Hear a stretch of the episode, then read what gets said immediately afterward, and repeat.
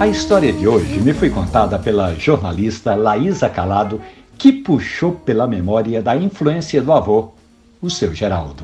Fã da Rádio Jornal, Geraldo Calado era um viciado em rádio. Estava sempre ouvindo a rádio, do redator A Voz do Brasil, da política ao Café e Conversa. O seu Geraldo gostava tanto de rádio que na casa de 3 andares onde ele morava, tinha um rádio em cada andar, só para que ele não perdesse nenhuma informação. Assim era o seu Geraldo, que influenciou a neta. Certa vez, tentando fazer a neta gostar de política, de rádio e de café, o seu Geraldo chamou a Laísa num canto e disse assim, já vi que você está tomando café errado, mas eu queria dizer que seria bom que você tomasse café sem açúcar, porque você vai sentir mais o sabor do café e não o doce que você coloca.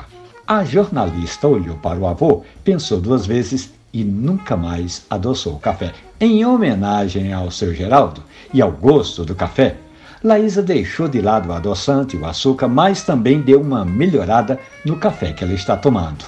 Agora a jornalista da Boa Vista só toma café especial. Essa saudosa história da netinha, que passou a gostar de rádio, de jornalismo e de bons cafés e outras tantas do mundo da cafeína, eu disponibilizo ali na página da radiojornal.com.br ou no seu agregador de preferência de podcast. Café e Conversa. Um abraço. Bom café.